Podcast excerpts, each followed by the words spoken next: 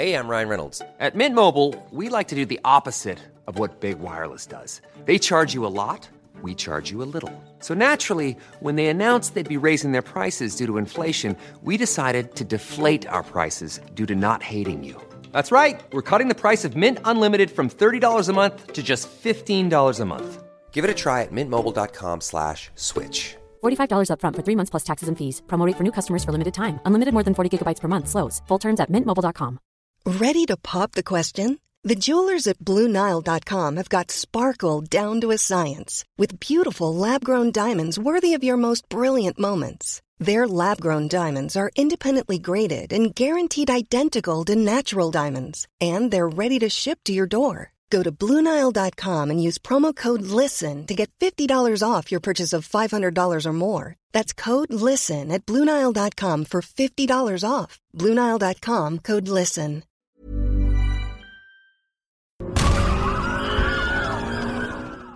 Hello, everybody. Welcome to WhatCulture. I'm Scott, joined by Josh. Hello, Scott. Josh, my friend, all the latest things about the Spider-Man 3 keep rolling out. They're increasingly ridiculous in regards to the fact that if you don't know, basically, and you're trying to keep up with Spider-Man 3 news, it seems like the way that Sony are going is to roll in as many parts of the IP that they own as possible um, in the form of a multiverse. Um, so we'll get to some other stuff that's already been confirmed. Um, you know, the, the, likes of Jamie Foxx coming back as Electro from Ultimate Spider-Man 2. Um, but the biggest thing, the newest thing, uh, is confirmed, or well, as far as the GWW.com are, conf- uh, are concerned, um, saying that Alfred Molina is now coming back as Doc Ock from Sam Raimi's Spider-Man 2. Um, mm-hmm. And they, it was written up on the GWW as um, the person saying that they were finally given the green light from a Marvel slash Disney insider to confirm that Alfred Molina has been on set for the last few uh, last couple of weeks for Spider-Man 3, um, and he started to uh, film some of his scenes. Um, now these scenes, it does say, involve stunt choreography. So one of the the biggest fan theories out there is that there'll be some sort of scene in this new movie where you know Tom Holland Spider-Man goes through some sort of portal, whatever you want to imagine, where X number of cameos can just fly in and you can do whatever you want. Um, but I think if Doc Ock is doing uh, stunt choreography, if Molina's doing that sort of thing, then assumedly it's a bigger scene overall. I hope so, Scott. Like my big kind of worry with all of this news, as exciting as it is, is that it's going mm. to amount to like five seconds of screen time for each returning person. Like I want to mm. see Jamie Foxx's new Electro. I want to see Alfred Molina back as Doc Ock, one of the all-time greatest movie superhero villains, an absolutely amazing actor to go alongside it as well. If mm-hmm. he was only back for a cameo, of course, I would pop, but I, I really hope there's something more substantial there. And to be honest, like this entire multiverse sort of thing, I suppose.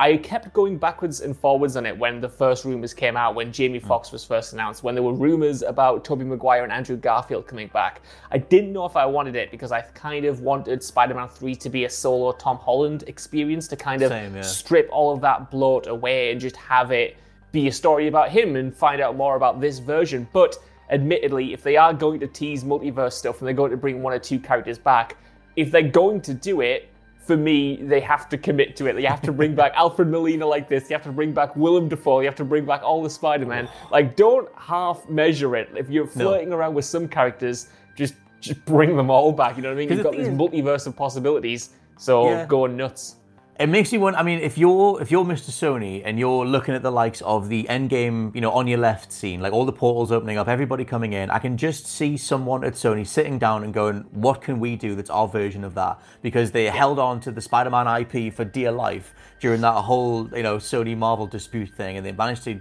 obviously retain the rights to the IP and or the um, the use of Spider-Man on film and stuff. And I kind of think it's just it feels like a corporate brainstorm session gone mad, um, yeah. and just them yeah, going, right, well, we have have all these IPs, all these past versions of Spider-Man. Tobey Maguire's still alive, Andrew Garfield's still alive, Alfred Molina's still alive. Get on the blower and get them in.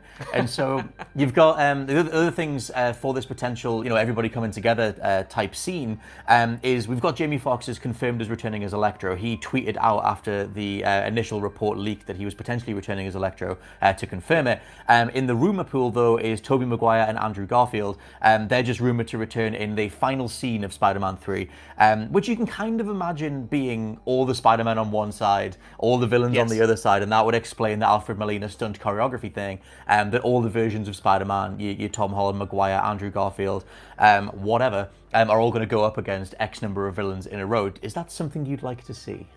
Like I mean, of course it is Scott Tilton, man. I'm like a not? huge Spider-Man fan. Grew up with these movies, Same. grew up with these characters, and as much as kind of the the wannabe cinema-going, you know, snob in me wants some kind of character-driven solo Spider-Man affair where we dig into the psychology of who Peter Parker is. If they're going to go for spectacle, you've got to go all out, exactly like you said. And. I hmm. don't think you bring back the villains from the other franchises if you also don't bring back the heroes from the other franchises, you know what I mean? Yeah. Even if you can't get them back for long, even if you can't get Tobey Maguire locked down or Andrew Garfield locked down, someone in the Sam Raimi Spider-Man suit, someone in the Amazing Spider-Man um, Marc Webb suit, like I feel like you just have them included somehow, at least briefly. And Yeah. I think it would. I think it would be on that kind of end game level. You know what I mean? It would be a spectacle. You know, if you even just look casually at casual, you know, superhero fans on Facebook, there's always like these really crappily thrown together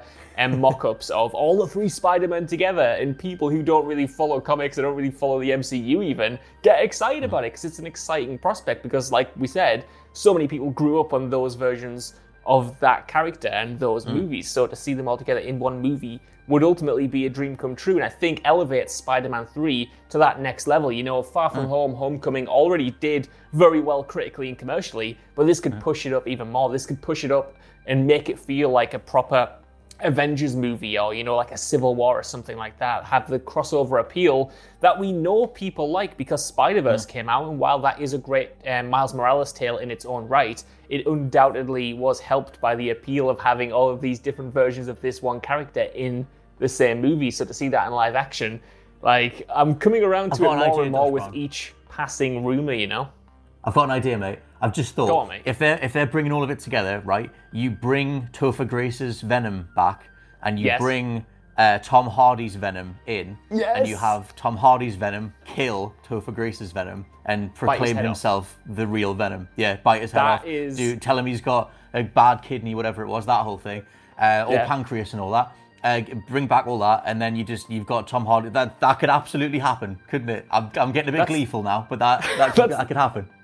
Dude, think that's the ultimate popper. Like, I love, um, I love Spider-Man Three, right? I, I have a real fondness for that movie. I forgot Look. I'm, Yeah, I'm just, on. yeah. uh, Look, it's here. It's whatculture.com. It's Josh talks about Spider-Man Three. Um, but to see that, like, yeah, of course I'll be here for it. Like to see the worlds collide, to see that kind of level of fan service.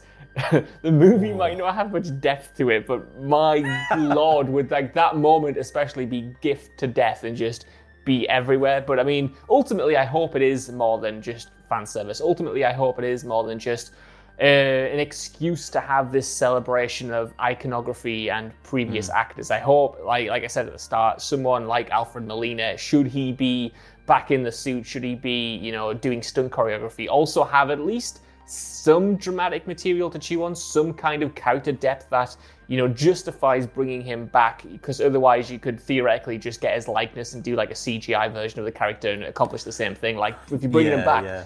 give him something to chew on, give him um, a solid material that justifies his presence in the story itself, not just his because there is in the there's film that or whole franchise.